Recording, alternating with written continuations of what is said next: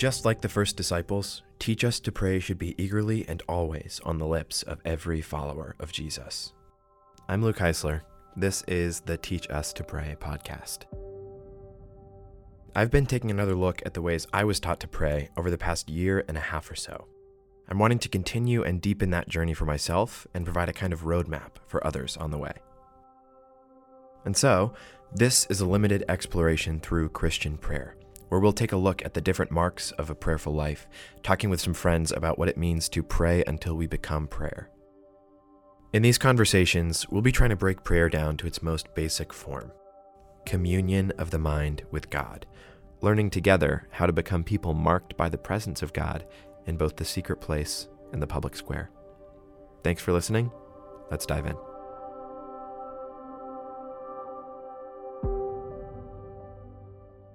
Hey, welcome back to the podcast. Um, today we're going to be talking about uh, two things that are really foreign to me because I grew up in a super Baptist um, environment that didn't really have any emphasis on this, um, which is okay, but um, maybe I wish that we did, and uh, I didn't have a super fleshed out view of Christian practice growing up. But um, today we're going to be talking about fixed hour prayer and the physicality of prayer. Um, there's a, an amazing Augustine, I think, quote. I, I wasn't able to nail nail down who exactly said it, but I think it was Augustine, um, who said that the the body is the soul's call to prayer, or something along those lines. And so uh, we just kind of nerd out about that. Uh, my guest is uh, Reverend Chase Edgar. He's an Anglican priest um, around here in uh, Anderson, South Carolina. Um, actually uh, pastoring a, a church plant um, called Church of the Ascension. Um, it's a really cool church, and uh, I have a lot of friends that go there. And um, yeah, Chase is a great guy, and we just have a ton of fun in this episode. And uh, he provides some really, really helpful insights um, that were. Uh, really helpful to me personally because of sort of being divorced from this uh, section of the church all growing up. Um, so, yeah, uh, thanks for tuning in. I'm really excited about this episode. Here we go.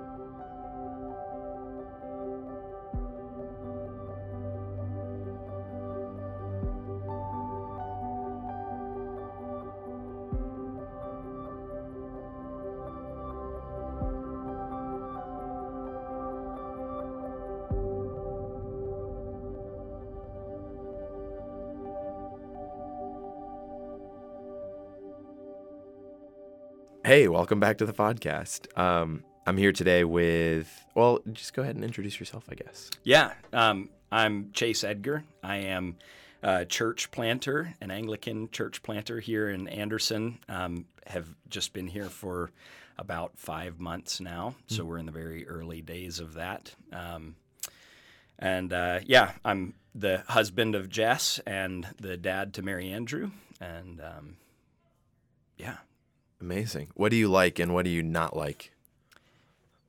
just, Just generally broad, broad life, strokes, yeah. I, I like baseball. Okay. Uh, I like theology. Um, I like um, spending time with my family. Hmm. Um, I don't like being stuck in traffic. Mm. Um, I don't like um, overly critical people. Mm. Uh, I don't know. Yeah, There's a couple things. That's good. That's a good overview of what you like and what you don't like. Um, today we're talking about two things that are kind of related. Um, the physicality of prayer, and maybe that phrase doesn't make any sense to anyone else, but it makes sense to me, which I guess is what's important. I think it makes sense. Okay, Yeah. cool. Um, and fixed hour prayer, which is a, a thing that I feel like more people than I realized are really familiar with. Mhm. Um, I, I mean, I was not familiar with it growing up um, in like a super fundamental Baptist, um, hardcore evangelical, conservative, politically, all, all of the things that make up like the like really, really, really uh, Baptist Baptists, which is like cool if you're Baptist, but it was not cool for my circle growing up. Yeah, we, we didn't talk about that. We I mean, the closest we got was like the morning, noon, and night from uh, Daniel Sure, uh, and sure. some of the Psalms. Um, but other than that, like I didn't know about the daily offices and things like that. Oh, And we'll get into those um, later on in the episode. Um, yeah, I guess just to dive right in, um, I love James K. Smith. Uh-huh. We've talked about him before. Sure. I think that his book "You Are What You Love" is really great, and he has this new book called "How to Inhabit Time" that I've not picked up yet. Um, but it's essentially, if you are what you love, is the physical of like how we worship ordinarily. How to inhabit time is the like temporal, like the like uh, the more ethereal of like how we worship ordinarily. So those things in mind, how do you think that time and space are both maybe uniquely and also like tied together um integral to like prayer praying and like daily worship Sure. Sure. um i guess in other words like what's the significance of praying in set ways in set places at set times Yeah. Yeah. I mean, I think one of the things um, that we, you know, is important to start with is that, you know, sometimes unhelpfully, I think we draw this distinction between, um, you know, sort of prayer being the spiritual part of our lives and then other things being, you know, the sort of physical part of Right. our lives. Um, and we have to remember that those things can't be separated. Mm. Um, that, that's just the way that God has um, ordered the world. It's the way He's created us. We're embodied beings, Yeah. right? Um, and so, any attempt to, whether purposeful or inadvertent, um, in any attempt to sort of separate those two things, I think doesn't do justice to um, the kinds of beings that we are, um, which are embodied beings, and that's a good thing, right? Um, God, God has made us um, with bodies, and Yeah. so thinking about um, the the fact that um, he's he's made the the stuff of everyday life, which includes us, um, but he's also made time and space, and and not only made it, but he himself has entered into it in the person of Jesus, um, and and um, he, he made it good, right? It's it's been um, marred, um, but he has redeemed it. He's he is redeeming it. He will redeem it. yeah Um, and so um, all of that stuff, time and space, and and just the the um, the stuffness of the world, if Yeah, you right. will, um, is is really good um, and ought to be part of, caught up into um, our prayer life. I think. do you think that by kind of uh to steal his word like consciously inhabiting space and time in a way that is worshipful and prayerful do you think that or or I guess a better way of phrasing this is like how does that allow us to become participants in the redemption of it all Sure. Well, I think, and I, I'm not familiar with Jamie's new book. Yeah. Um, but neither am I, I, I think, um, in in some ways, um, there's a level at which um, we're we're just not conscious Right. of our inhabiting of time and space. We just do, right? Yeah, like right, that. right. That's how the world works. Um, not to say that we shouldn't find ways to be conscious about Mm-hmm. that and and and find ways to sort of be thoughtful about our prayer um, life and and how it relates to all of that Mm. kind of stuff. But I think at some sort of fundamental level, um, we just do inhabit those Mm. things, um, and and by inhabiting them, um, God has made us to inhabit time and space, um, and by doing that, we're we're um, at some level doing what we were created to do, Mm. right? Just to just live in it um, and to operate in that. yeah Um, and then, you know, I think then the, the conversation moves on to um, maybe this is what Jamie Smith is getting at, but Yeah. but sort of saying like, okay, taking that for you know, taking that for granted or understanding that um, as as sort of fundamental to the way that the world works. Um, yeah, how can we be thoughtful about, um, you know, how that plays out or comes to bear on our prayer life? Um, I mean, I would say like we're we're just um, we're, we're time bound creatures, Mhm. right? Like it, it just makes sense. We're creatures of habit, and so I Right. think to sort of like lay claim to that and just sort of like own up to that and say like, look, we're not trying to sort of like escape uh-huh. our time boundness at this point, right um, um, but but to press into it, to live into it, um, and and to say, okay, well, maybe because we're such um, we're, we're so tied to time, Hmm. um, maybe uh, let's let's allow our prayers to be shaped by that. Like our mm. the whole rest of our life is shaped by that. Yeah, I think there's a tendency, especially in like the the more modern now, like Christian practice and thought and whatever, like at large, to think about ourselves and like the I guess this is only really a, a little tiny part of what the Gnostics were doing. Like that like the fact that we are physical and the fact that we are bound to time are like those are bad things somehow. Um and I think there's so much to do to kind of break that down and combat that. And I think things like rules of life and daily offices and things like that are are ways to begin to and maybe you only do those things for a time and then it just becomes sort of what you do and who you are anyways.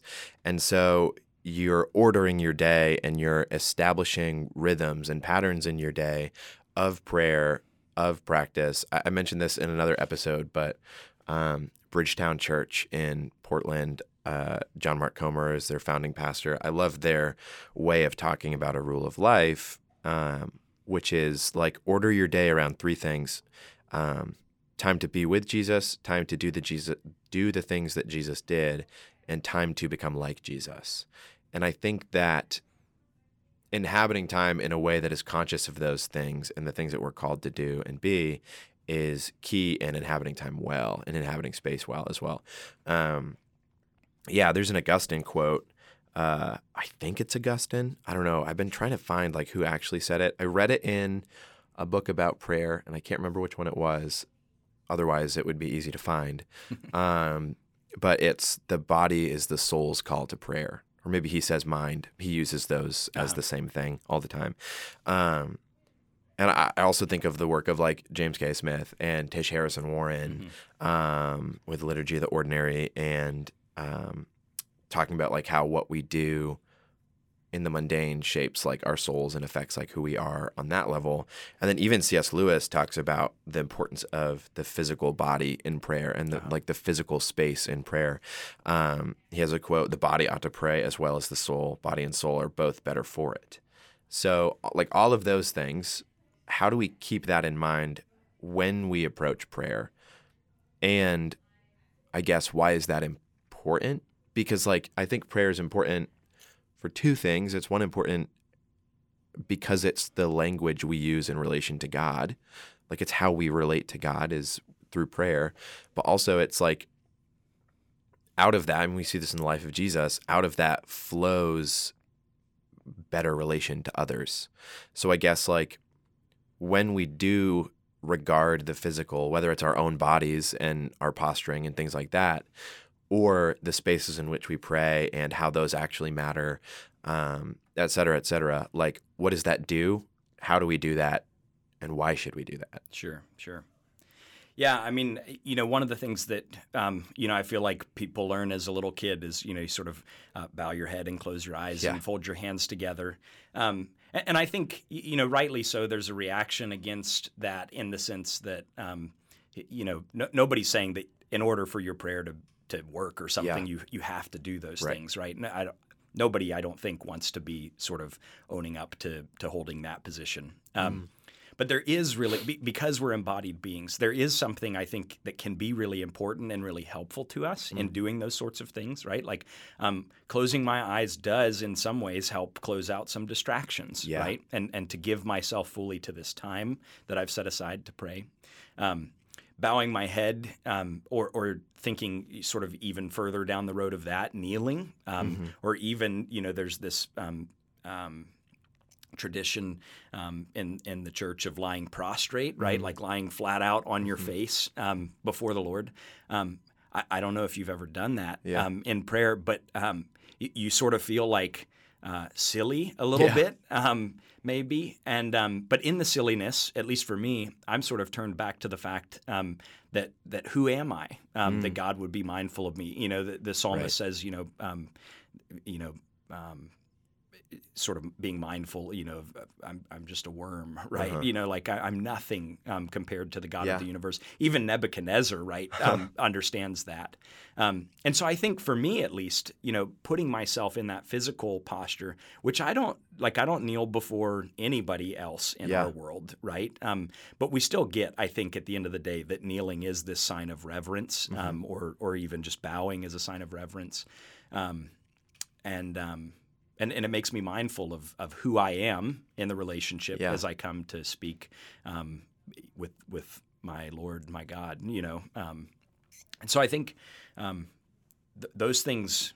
Um, are, while they're not necessary, I think can be really, really helpful, Mhm. um, and and helpful enough that that I think that's why people start talking about like, well, maybe you ought to do those things Mhm. when you pray, Right. right? Um, I don't know if, if if if that makes any sense or um, Yeah.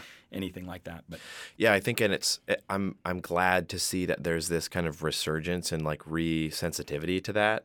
Um, of like, because growing up, that wasn't an option. Raising your hands, even in worship or prayer or whatever, wasn't an option. Um, it just ever Mhm. like there wasn't even like a time like well you can do that at this time, but like now you can't. And then coming to school and diving into a church that like does that mhm. all the time it was like really jarring to me um but i think there's a flip side to that right there's a feel there's the the feeling pressure to do something because Sure. other people are doing it and i think especially in spaces of corporate worship that really crops up in the physical, right? Because you see people do the thing, and it goes back to what you're saying, like closing your eyes helps you focus. I think like there's so much to this is this keeps coming up in this series, which is great, and I love it, and uh, it was just such an accident. but like what praying does to our sight, like spiritual and and Mhm. like actually literal. Um, like it gives us new eyes to see new things um, and to see things in a different light, um, whether it's justice or compassion or whatever it is. Um, peace, like uh, thinking of like all of the different traditions of prayer, like intercession, contemplation, um, singing and and praise and worship and things like that. Um, just gives gives new eyes to people, and so thinking of like the connection between visual concentration and spiritual concentration, that's a really physical thing. And so it makes sense that if you're in this space, the enemy is going to use the the thing that prayer is supposed to like reform to draw your attention elsewhere. Mhm. um, whether it's your mind's eye or your your actual eye and seeing other people like do these things. And then maybe you feel like you have to do them so then you do them too but you don't really mean them. They're not genuine. Um, or no one else is doing something no one else is taking any other posture than standing there or sitting there and so you feel like even though the spirit is like hey maybe like kneel Uh-huh, uh-huh. um, or sit down or whatever. Um, you're like, no, no one else is doing that. I don't want to be weird. I don't want to draw attention to myself, et cetera, et cetera. And that's a really tricky balance. I think it definitely was for me coming to such a different sort of tradition. Um, maybe not tradition, just I, I guess stylistically and like Uh-huh. aesthetically um, different. Um, but Yeah. Yeah. One one of the things that sort of comes to my mind with that too, because I think you're right. Right. Um, sincerity is what matters to Uh-huh. God. Um, n- not sort of oh, I'm just going to do this stuff because I feel like I Yeah. should or, or whatever. Um, he he is interested in in the sincere thoughts of your hearts, and um, we see that. I mean, the psalmist is is such a wonderful example Mhm. of this. You know, um, praying some really difficult things, um, but if we see the book of um, the Psalms as Mm. instruction um, for prayer, um, we see that if we're going to take that as instruction, we're being instructed to bring those sorts of things to God, right? Right. Um, but but sort sort of along the lines of instruction. Um, so there's the sincerity bit, um, but there's also I think a helpfulness in um, at least in my tradition, the Anglican tradition. Um, when we confess our sins Mm. corporately on Sunday mornings together, or even uh, you know at morning or evening prayer, Mhm. throughout the week.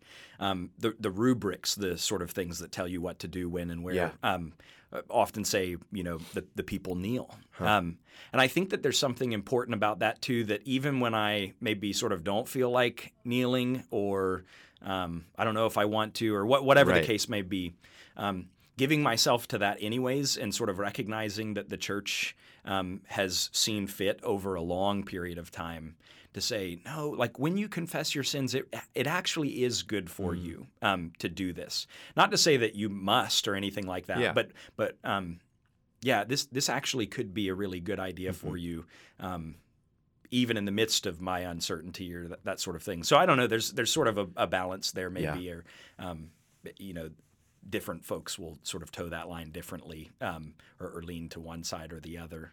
Um, but I think that there's maybe something particularly helpful about that, and that it's actually sort of instructing us and informing the ways in which we come to prayer uh, privately and Mm. Yeah. individually, right? Um, the, the way that we pray um, corporately together certainly informs how we'll go to our Oh, private prayers. oh, of course, has Um, massive so- implications for that. And Yeah. and I had a conversation about like corporate praise and worship and and song as prayer specifically, and like we kind of were trying to do some work at the end of the episode to like reframe like how do you insert that into your your time of like personal devotion and and individual prayer?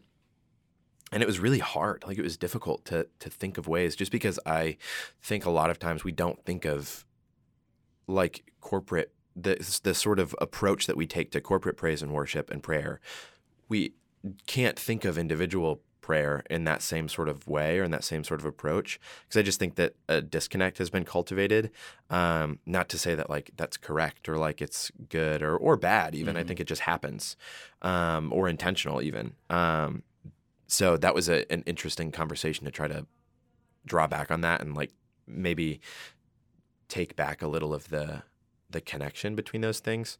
Um, I'd love to hear more about like because I, I think I think Protestants at large are like really bad at like the physical world, Mm. um, and like specifically, I mean, I have a lot of uh, Reformed friends, whether they're like Reformed Baptists or Reformed, um, uh, like they're Presbyterians or, Mhm. or whatever, um, and like I love them, but they like get super weird about images Uh-huh. and like uh, iconography or um, like like candles they're weird about like ascribing symbolic meaning to physical things Uh-huh. just in general is like a weird thing for that uh, for for them for some of my friends and even like even still as i'm exploring sort of the orthodox position Uh-huh. on those things uh, now i'm like because of how i was raised i'm like really having to push myself to to think that those things are good Uh-huh. um, and so i'd love to hear like your thoughts you know being in the anglican tradition um, i think one of few protestant traditions that really really do that well um, that aren't afraid of of images and aren't afraid of like symbolic meaning and things like that um, because it recognizes what it is and what it's doing so i'd love to hear like some of your thoughts about that and maybe challenges encouragements anything Sure, sure. Yeah, I mean, th- one of the first things that comes to my mind is um, space, like just thinking about worship space. Mm. Um, and and I mean, I think uh, I I don't know tons and tons about architecture, but I think on the whole, like ask any architect, like does space and the, the way that a space is designed Huh. affect us? Yeah. And and I think almost everybody's going to say, of course, absolutely. oh Um, I, I remember hearing this story about this architect who, you know, was sort of like, if I wanted to um, design a house to ensure that a couple would be divorced in a couple years, I could do it huh um, be, because yeah the way that Yeah. we sort of um, inhabit space um, actually affects us. yeah there's sorry And it- well, and so just sort of like um, being open to that reality Right. and just sort of saying like um, uh, owning up to it and saying like no space does affect us whether we want it to or not Mhm. um, whether we're okay with it affecting us or not um, it just does Mm. um,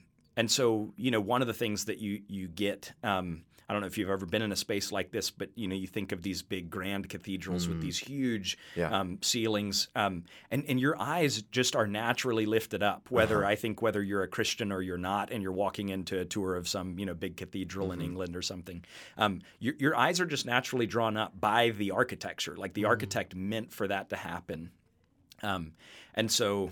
Um, but but that's a good thing, right? As we're entering in this space, which is um, set apart for the worship of God, um, our, our eyes are lifted up away from ourselves, um, and um, and and towards hopefully our hearts and minds towards God Himself. Um, so that's that's one thing that comes to my mind in sort of this um, it, using earthly things Right. um, in and for worship. Um, I think about you know stained glass windows and um, just images or candles, um, and um, I mean we we just have sort of baked into the way that we conceive of the world. Um, there's something about light, um, a, a, flame maybe. Um, that just carries all sorts of certain connotations with it um, that we just sort of like we, we don't like darkness. Yeah. uh, where you know people are are scared of the darkness more often than they're scared of the light. Uh, we're drawn to light. Um, and um, and and so uh, allowing those um, to be part of our worship um, it communicates stuff to us about Right. him who is the light right? Um, that God, God says about himself that he is the light. Mm. And so all of those things can serve as reminders to us um, about the goodness of the world that He's created, Yeah. um, and and that He um, is redeeming and all that sort of stuff. I don't know if that's sort of w- where you were Hmm. Oh, thinking yeah, in that sure. direction or not, but Yeah, I mean, uh, the other day was All Saints Day, sure. and I remember I was having a conversation with a few friends, and one of my friends was like, he goes to a Baptist church uh, in the area, and they celebrated All Saints Day. Like that was the whole service, and um, it like lit candles, like all the things for all the faithful departed, things like that. Uh-huh. And you know, like the the traditional celebrations of, of that day and observation, I guess it might be a, a better word. It's kind of a somber day for, for some people. Sure. Um, I, I think it can be both. yeah, for sure, yeah. of course. Um, and I remember the other friend that was sitting with us got like super weird about it, and like, but like, lighting candles for like the dead, and he was like, "Well, yeah, don't we like put flowers at graves? Like it's the same thing, except it's more weight to it because we're recognizing that these people aren't actually dead; they're worshiping with us. They're still a part of the the church alongside of us."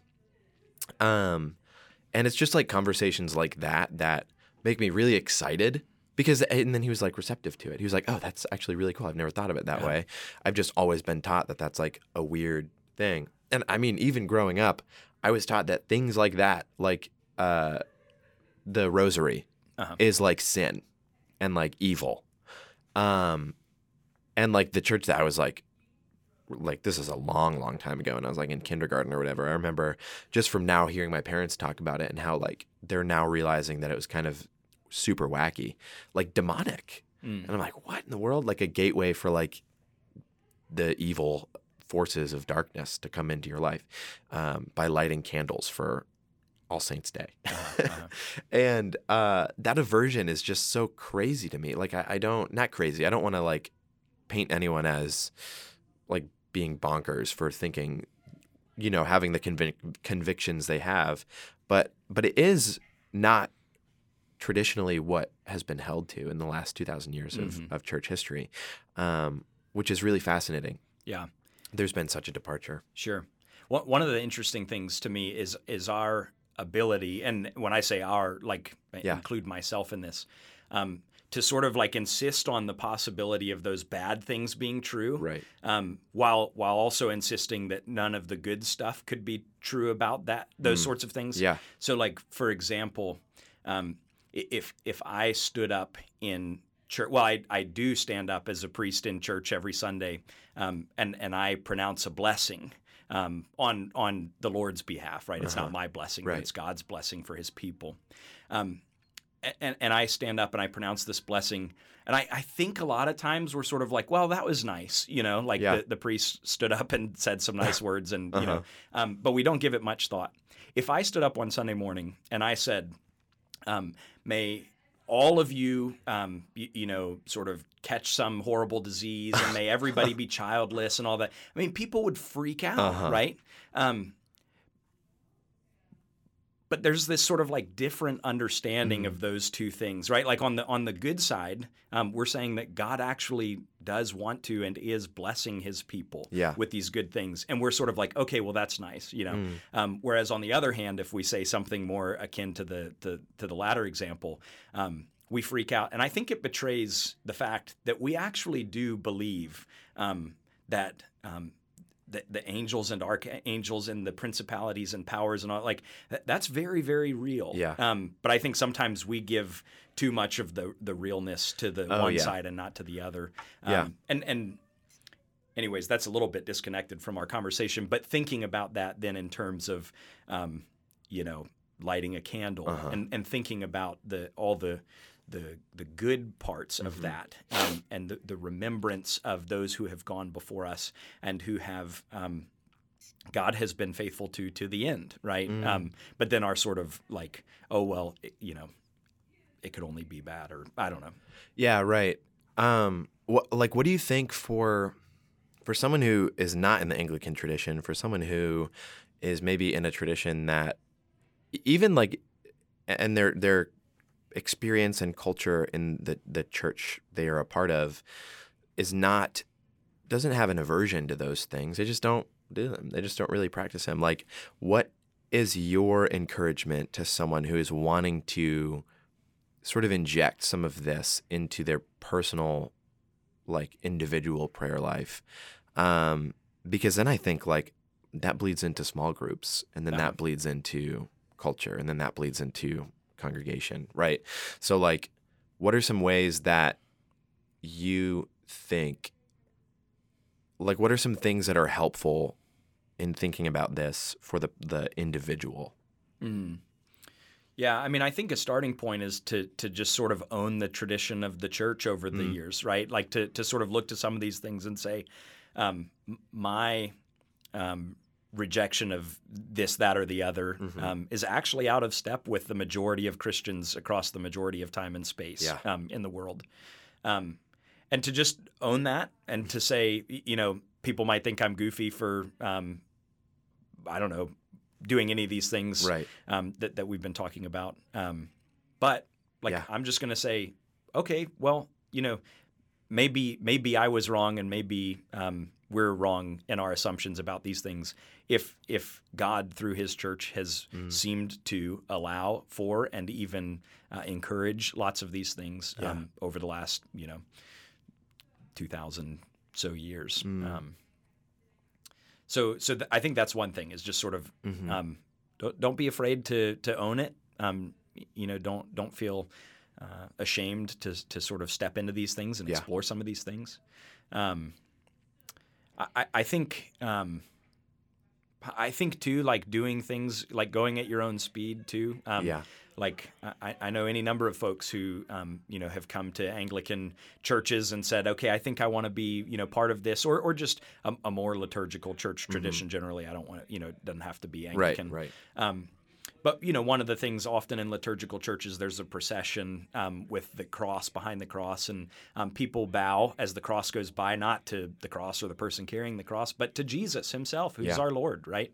Um, and and not feeling like, oh, if I'm going to sort of like really get into this, I have to do that, even though it makes me so uncomfortable every time, right? Yeah. Like, um, you can wait on that, right? Like, I mean, take take it slow. Mm. Um, um, and I would say just dive into, um, yeah, dive into the traditions of the church. Yeah. You know, like if you're interested in it, excited about it, find somebody who knows about it, find some books that talk yeah. about it, um, and and just see what's there. Um, yeah. Hopefully, hopefully those people in those books too will, um, you know, sort of constantly be pointing mm, to the mm-hmm. scriptures mm-hmm. too, yeah, right? Um, and and showing that um, these things aren't mutually exclusive. Right. So yeah, what would what are some of your like if you had to say like three books that have been helpful for you or you know that have been helpful for other people um, or just like resources in general yeah um,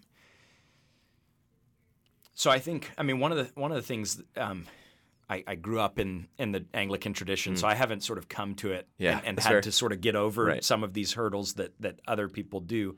Um, which is not, you know, Yeah. necessarily a good or bad thing. Um, I, I think one book that I would point people to is um, a book called Beyond Smells and Bells by Mark Galli. Mm. Um, it's just really good about sort of, um, yeah, moving beyond. It's not just smells and bells, Yeah. but these things are actually pointing us Right. ultimately to Jesus, right? That's that's what it's all about, right? At the end of the day, is Jesus, and all of these things, Mm. Yeah. um, when they're done appropriately, Right. um, are the things that um, engender in us, um, Mm. and inflame, enliven our hearts um, towards loving Him. Mm. Um, and so, obviously, you get a human person. Uh, that's redundant. A, a human Right. being. Um, you get a human being um, involved in any of this, Uh-huh. and it goes south really quick, right? Like a, I have an incredible ability to take any of these things and let them or you know other things get in the way of of Jesus Yeah, being yeah. front and center. Um, Your creativity but and I- what you can use. But and- ideally, yeah. Mhm. um, they they would all be pointing me to Yeah. Jesus. Um, so Beyond Smells and Bells by Mark Galli. Um, I, I'm trying to think um, about books that are are sort of uh, connected to this specifically, sort of Mm. ritual or or um, images, that sort Yeah. of thing. Um, it, you know, one of the things that would just be really interesting is to sort of look at the church fathers um, Yeah. and, and see Yep. what they're saying. They say some um, pretty crazy stuff um, in a good way, Yeah. um, but sort of crazy to our ears. Um, and, and just to sort of go, wow, like these guys who were the disciples of the disciples Uh-huh. are, are talking about things in this way. Um, Yeah. so, so um, maybe just sort of a blanket, you know, look look to the fathers. um, Origen's got some good stuff. Be careful with Origen. Sure, sure. Toward the end of his life, he got a little wacky. Athanasius too. Most of the Yeah. church fathers got a little wacky at, at you know as they got older. Um, Augustine, oh, sweet Saint Augustine. Um, yeah, I think of. I mean, we mentioned "You Are What You Love." That was really helpful for me. Sure, sure. Just in the thor- the sort of the theory of like what is happening to me when I pray and when I worship, and that I am praying and worshiping to something hmm and something like all, all of the time. Um, a liturgy of the ordinary. We mentioned Tish Uh-huh, Harrison yeah. Warren um, as well was super helpful to me. Um, also, like uh, the Book of Common Prayer. Like you gave me a copy Sure. uh, a while ago now, and I've been using it and in my community group and just in my personal devotion, and it has been like. It's been great for me. It's also been really well received by those around me. hmm Um, let's see. Uh, Every Moment Holy Yep. is a really, really cool. Um, if you're like more of a creative, like ooh, like out there person, like you'll love that. It's a, a collection of liturgies for. A liturgy is like a written down prayer, bare bones, essentially what that is. Sure. Um, and it's a collection of of these prayers for like. Uh, there's one for the keeping of bees Yeah. and for doing laundry. diaper, maybe, yeah, right? Yeah. or yeah. for like homesickness, Sure. uh, losing a loved one. Like it, that's the spectrum that it it uh, traverses. And then there's these really cool short ones at the end, like liturgies of the moment, that, to like memorize and pray, like when you see a beautiful sunset or a Uh-huh. beautiful person, or et cetera, et cetera. Um, that's been really cool for me, really helpful for me. Has been for the past two years. That's kind of what got me into like I was doing that, and then I was like, hmm, I wonder like if I can think of my own actions and my days in this sort of way, Uh-huh. not just doing laundry. Like also, I don't keep bees or change diapers, Mhm. so like surely there must be one for. Uh, I mean, there is one in there for making coffee, but you know what I mean. Like surely, recording a podcast. yeah, exactly. sure. hmm um, so that helped me to sort of reframe my thinking, even just practicing those and reading those um, around the dinner table with friends Mhm. or uh, before I sit down to write some fiction or start a book or whatever it is. Um, kind of helped me to reframe. Yeah, and I think I think what all of those are are doing um, well is they're they're pointing us to the reality that God really cares about um, the little stuff Yeah. and just the stuff generally that He's created. Yeah. um, and um, and that that all of those are places in which uh, He wants to um, and does meet us. Um, Mm. and I think, I mean, that's one of those things. Um, a friend years ago uh, was was giving some talks on prayer, um, and he talked about prayer as wasting time with the one you love. Mm. Um, and he, and he started out by saying, you know, think about the handful of people in your life that you would just waste a day with, Yeah. right? Um, and uh, he was like, "Those are probably some of the people that you're most like that you're closest to Yeah. in your whole life." Um, and and he said, "Why don't we? Why aren't we okay with doing that with God? Mm. You know, um, He wants to do that with us." And I think. Sort of taking those together, um, Mm. he, he wants to meet with us and be with us um, in in all of our life. He wants to be Lord over our entire Yeah. life, which includes making coffee and keeping bees and that sort of stuff. Yeah. Um, you know, St. Paul talks about praying without ceasing. And, Mm-hmm. um, so, so it's that's just all good stuff, Yeah. right? Um, and and re- reminding us about um, the fact that prayer is a, a lot bigger than um, the the sort of you know thirty minutes, twelve minutes, an hour that I sit down and Yeah. give Mm-hmm. um, to to quiet or whatever um, during the morning. That's good and well, um, Mm. but but also my whole life can be prayer. yeah, sort of thinking about the physical and then the the time. I don't know what that word is. Anyway, you know what I mean. Um, like, I think that brings us to a, a good place to jump into. Like, okay, so this was foreign to me. I mentioned at the beginning of the episode. What are the daily offices, divine hours, fixed Sure. hour prayer? Like, kind of all those all three things are saying the same thing. Uh-huh. Um, what is that? sure, sure.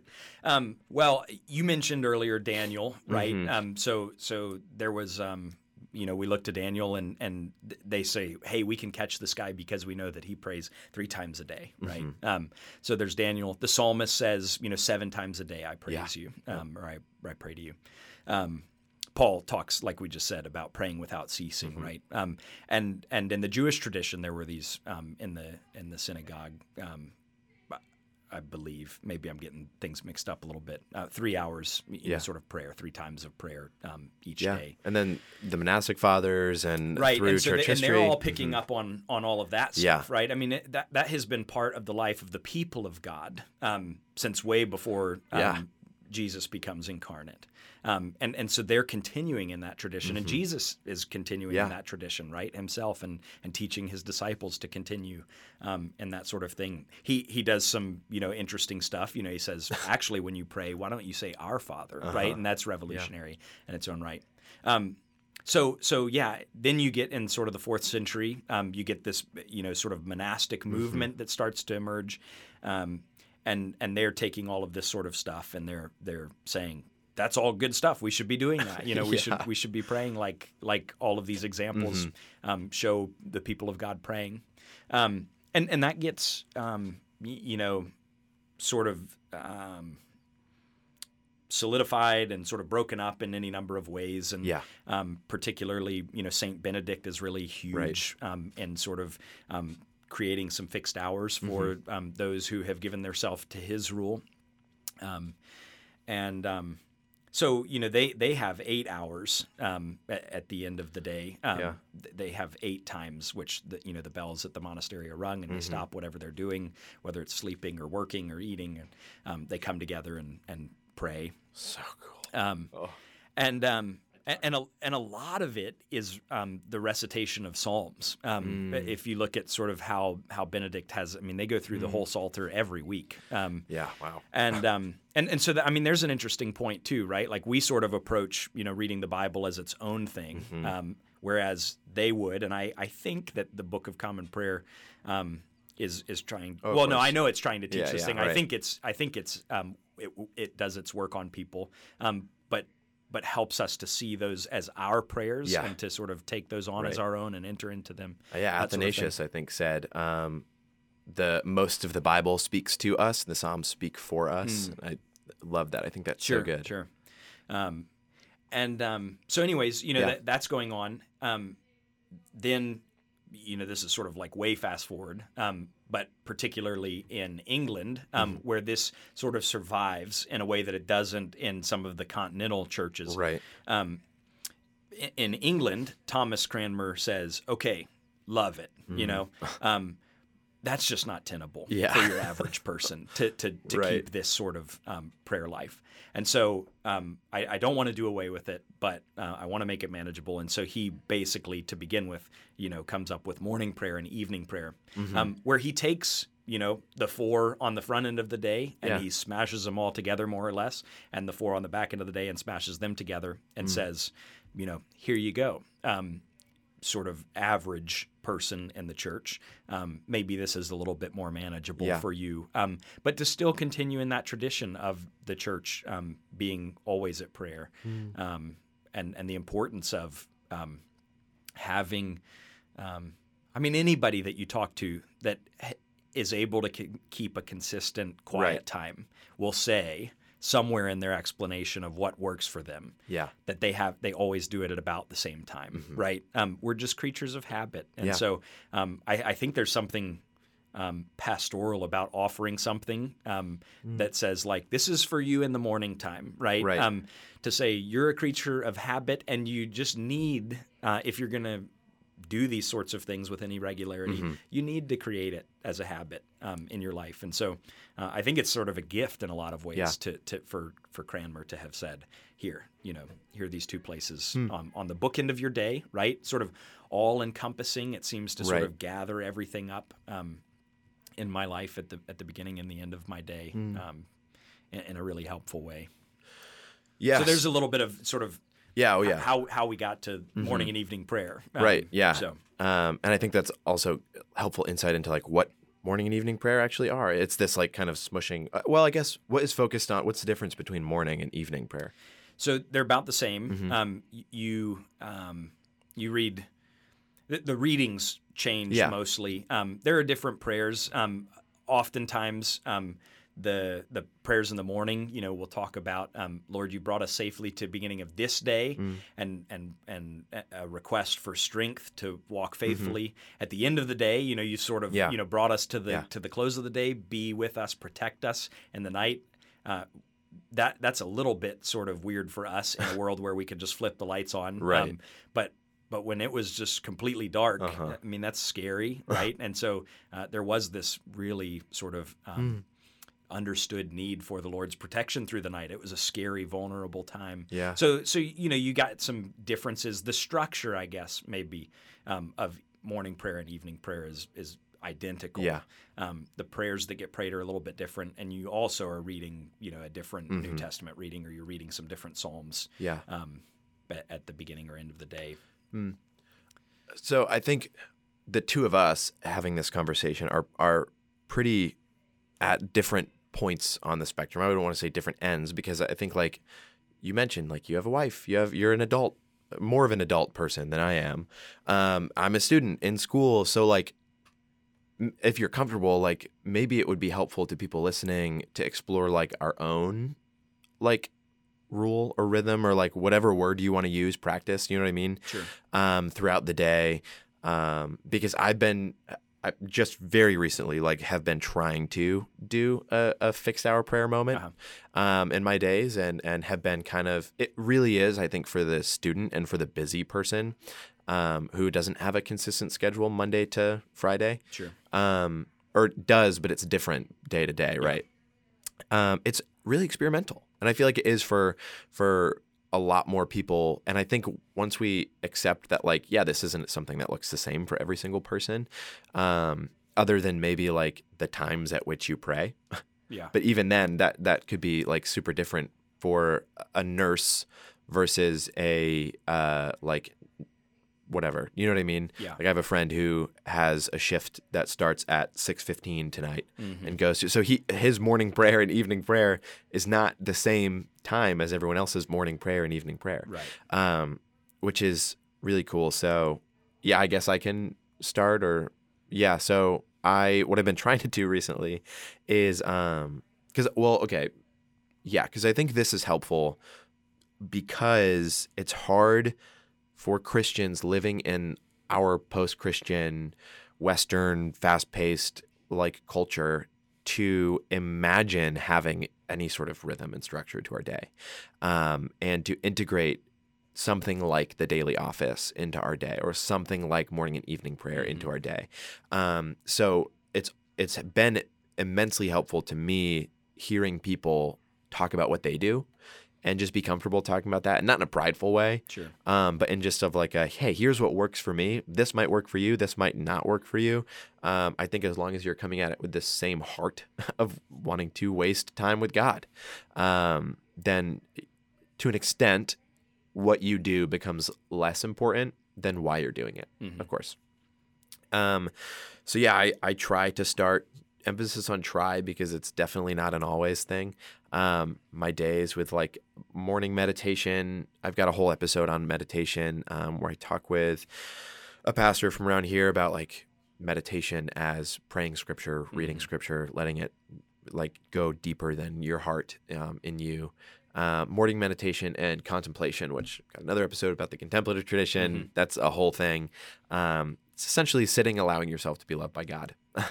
um, and then hopefully uh, that kind of carries with me throughout my day if I have the time to be focused and, and um, really uh, apply myself and not just kind of roll out of bed and like, oh, I guess I'll do this. Um, and then that brings me to sort of midday, and that looks different day to day, Mhm. where I'll do the Lord's Prayer. And I'll pray the Lord's Prayer um, in a way that's not recitation, but uh, as sort of a template. I mean, it's recitation, but it's also like when I pray, Our Father in heaven, I'm not just saying Our Father in heaven, I'm thinking of God as all around me and within me and within the people I'm looking at. Um, and then so on and so forth throughout the rest of the prayer.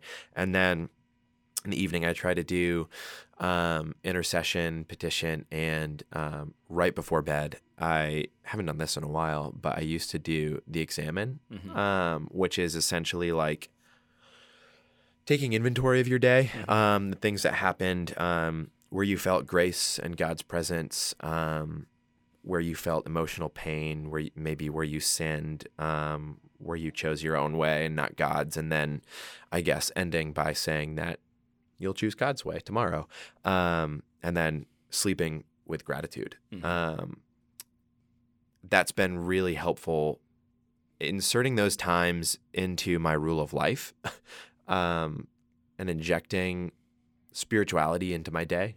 And it's not this thing that I make my pour over, put my coffee down, crack open my Bible to like Second Corinthians, and then just like do that. And then like that's where that stays, and I'm done, and I go about my day, and I'm Mhm. like, I all day I would rather be able to be cruel to people, et cetera, et cetera. Do you know what I mean? Yeah. Um, it helps mitigate that, and it also, like, it's not just a, a preventative thing; it's an actually an additive thing. Like, it actually does something to me as I move throughout my day, um, and has been uh, genuinely a game changer. Yeah. Yeah. um, yeah. Yeah. Um, so one of the things uh, um, about the Anglican tradition is that we do have as a gift um, this morning and evening Yeah. prayer, and and you know obviously it's not sort of just for Anglicans; it can be for all sorts of folks. Um, and so I I I mean I wish I could say like oh I never miss, um, but that's not true. Um, yeah. Right. Right. and um, I, I find myself like I'm just bad uh, when it comes to to sort of a really hard and fast rule of life. Same. Um, and and I'm not. I don't say that proudly or Mhm. anything. It's just, but that's the truth. Um, Mhm. I'm just not good at it. Like most people. and and I hope Yeah. that I'm growing in in that. Mhm. Um, or I, I hope to um, by God's grace. Um, but um, one of the things that I like um, to about morning and evening prayer is that it it is um, it- it's not intended entirely to be your personal devotional life. It's the this is from the Book of Common Mm, Prayer. yeah. This is the church's Mm. prayers being gathered up together. Yeah. Um, and so there's something important about. I mean, e- even when I'm by myself, I can join into the church's prayer Mm. life um, by praying the same prayers that everybody else is praying this Yeah. morning, right? Um, and there's a beauty to that. Um, but I don't think that that needs to be, um, you know, the, the only thing I do. Mm-hmm. I sort of read morning prayer and I go, great, done, you know, until this evening. Yeah. Um, also, you know, sort of side note, it, it takes about 16, 17 minutes to read through morning or evening prayer ev- every day, right? Like it's not this huge Hmm. Yeah. thing.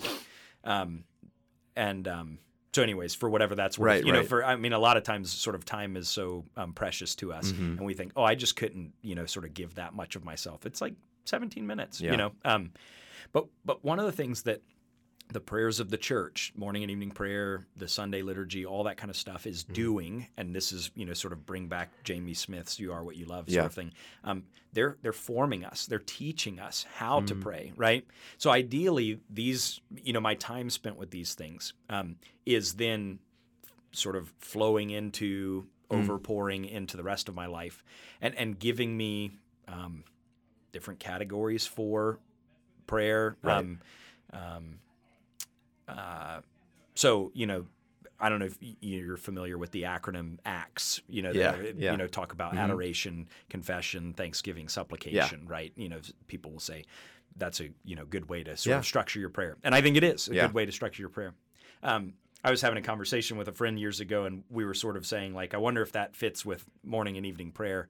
Um, and and we said, yeah, but it's sort of like cast instead of acts. You start with confession, Mm. move to adoration, then thanks, uh, then supplication, Yeah, then, right, then then thanksgiving. thanksgiving. Um, and there's a lot more to be said about that. Um, but but even there, right? Like I, I'm being taught um, about how I come to God, right? Like Mm. I, I don't come to God in my own righteousness, uh, and and that's what I'm learning as I start out every time by confessing my sin to God, Mm. Yeah. and and and owning up to Right. this is how this relationship works. I'm actually of my own not worthy to come before Mm. you. Um, so, anyways, trying to allow that to shape my prayer life, um, my my individual prayer life, Uh-huh. the, the corporate prayer to to form my individual private prayers. Um, I, I find throughout the day, um, and- maybe this is a little bit uh, easier in my line of work, if you will, or my vocation, um, because I'm just like confronted uh, pretty often with um, needs or information, you Yeah. know, about people that are um, part of my church, um, where I, I try to. Because I'm really bad about sort of remembering and, and doing it later at night or whatever, to just pause really briefly and to, to lift those things up and allow sometimes um, the, the shape of my day as it comes to me, not as I've sort of shaped it, um, but but to sort of um, yeah provide the structure for coming to the Lord and, instead of just saying like oh yeah I'll pray for that um, you know but stopping and, and giving thanks for a new baby that's been born Yeah. or Yeah. uh, whatever. Um, yeah, I don't know. Yeah. I think I got off track there a little bit, but no, you're good. um, but yeah, Yeah, I think um it's it's what you were saying. More than anything, things like a, a rule of life or or morning and evening prayer or sort of however you're thinking of fixed hour prayer if you want to try practicing that that I I think is great and I think it's really good and I don't want to say it's a means to an end because I don't think it is. But what it should be cultivating in you, I think, is that attentiveness to the moment where like something happens and your first reaction is to just pray for it. It's just pray. Whether it's a, a moment of interceding for the needs of someone or thanking God for a beautiful gift. You know what I mean? Um, whatever it is, I think things like fixed hour prayer are tra- and and honestly every type of prayer that we've talked about like it is training you for the moment and it is training you to live prayerfully. And uh, we talk a lot about that in the episode on contemplation obviously because i think that is about living prayerfully. That's what that is um, i think that might be a means to an end. Um, but genuinely i think when we do these things we're more attuned to the reality that we need to be walking in step with god um, in whatever we do so that morning, noon, and night like spread out to fill the spaces between. So morning butts up against noon, and noon butts up against night, and it just repeats, right? And it's not like oh, I pray for an hour at morning, noon, and night. It's like no, I my outposts or my my markers, my checkpoints, I guess is is the word I'm looking for. It are morning, noon, and night, and I pray all between. Um, that's what I think is supposed to happen from these things. Yeah. But Uh, Well, and I think one of the things about sort of fixed hour prayer is, I mean, it is a gift to Mm. us, and that um, we have, I have a- an incredible ability Mm-hmm. to forget God in the midst of my day, right? Yeah. And to, to try and do things in my own strength, and and to to have a time to twice a day, um, you know, if I'm if I'm following the the daily offices, Mhm. um, twice a day, to have an opportunity to say, "Yep, I've screwed up." Um, Yeah. and and to to confess and and not only to confess but to receive forgiveness Uh-huh. um, from God, Mhm. um, to to spend some time adoring Mm. Him, right? Um, Yeah. I don't do that naturally as well as I should or would like to, Mm. right? Like so, all of these things are, are are a gift and that they're actually good for me, whether Yeah. I want them to be part of my day or not. Uh-huh. Um, th- there's this reorientation every time I yeah. sit down. That's the word. Mhm. um, and and to say no, actually, Chase, you have some things to give thanks Yeah, for. yeah. Um, and so here's this um, at the end of the daily offices, both morning and evening prayer. There's this general thanksgiving. It's one of my favorite prayers in the whole Book of Common Prayer. It's beautiful. I think, you know, if if people just if that was all we prayed during the Mhm. day, it would be a really good start. Mm. Um, but I, I think we're not we're not uh, inherently grateful people. Mm. It, it has to be learned. I've got a, a 16 month year old daughter, Mm. and and we've started to, you know, over the, last little bit. Uh, when we hand her stuff, you know, what do you say, or can you say thank you, Yeah. that sort of thing. Yeah. And it, it always feels weird a little bit to me because it's sort of like I, I don't need her to say thanks. I wanted Yeah. to get her her Right, juice or whatever, you know. Um, but like we're just not wired like that. Not Uh-huh. our natural tendency is not to j- be grateful Mm. in a lot of ways. Um, and so, um, for me, I have to be trained to keep giving thanks, Mhm. um, even when things are going great. Yeah. You know, um, um, but particularly too when things aren't going so great, to be Mm. reminded of the fact that like. Um, God has done some incredible things for me Mm. um, and in my life and that sort of thing. And so, in the midst of my sadness or sorrow or whatever it may be, I can also, you know, give thanks to Him. And um, so, you know, there's some of that confession and adoration and thanksgiving and that sort of thing, um, and and supplication too, right? It it teaches me, it forces me. Mhm. If I prayed only the things that came to my mind every time I sat down to pray, Yeah. it would be so self-centered and it would be so focused on me and my needs and that sort of thing. hmm Um, but a set prayer and a set time of prayer continues to sort of reorient me towards the other, right? Mm. To um, the society in which I live, to the people who govern me, you know, asking the Lord to give them wisdom, um, to those in need, all that sort of Yeah. stuff. Um, so I, I think um, that that having that at set times during the day, Yeah. where I'm forced to do that and reorient myself, um, is a real gift. Yeah. And you know, the the thing is, this side of heaven, I think I'm always going to need Yeah. um. Mm-hmm. to be reoriented. Um, if not only at the beginning and end of every day, but just all the time, right? Yeah. Um, but but there's a real gift in in having some set times of prayer, um, and e- within those set times, even some set prayers um, that that turn me outside of myself. You know, Luther talks about you know, Mm, the mhm. problem of us being turned in on ourselves, um, yeah. and that's what sin does to us. And and grace and truth open us back up towards God and to others. hmm Um, and um, and this is grace and truth, Yeah. right? Um, that that we have as a gift to us in, Mm. in our prayer life. Yeah, I think as a like a final, we're butting up on time here. Sure. Um, as like a final, I guess encouragement action step, like what you were talking about re- reorientation. Like, take some time throughout your day, like listener. That's weird, and um, like set times, one or two or three or five, however many you need. Um, to reorient yourself to God and maybe those look like specific like things for each time that you do it maybe it looks exactly the same each time you do it um, but i think at the very least like when you wake up and before you go to bed um, just realign yourself to who god says you are and who god calls you to be um, and who god is like calling into himself, I guess. Um, but yeah, thank you so much for coming on. This was a great conversation. Yeah, thanks for having me. Um, for sure, I think it's uh, been one of my favorites, truly. Um, partially because I, I don't know a lot about this stuff, and so it's cool to um, uh, like the the contemplation one. I dove into that head head first uh, about a year back, and just been doing a lot of thinking on that and practicing on that, and so to talk about that was more like just me and a friend kind of nerding out. but this was um, this was great, and and thank you so much for taking the time. And um, yeah, I will see you next time.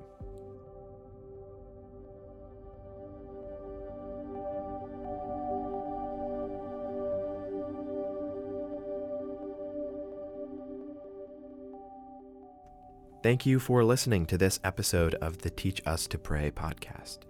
If you enjoyed this episode, go ahead and share it with your friends. We hope this conversation was helpful to you and to your practice of prayer. If you missed any of the other ones, you can go back and listen wherever you get your podcasts. I'll see you back here next week with a new guest and a new topic. Thanks again. Bye.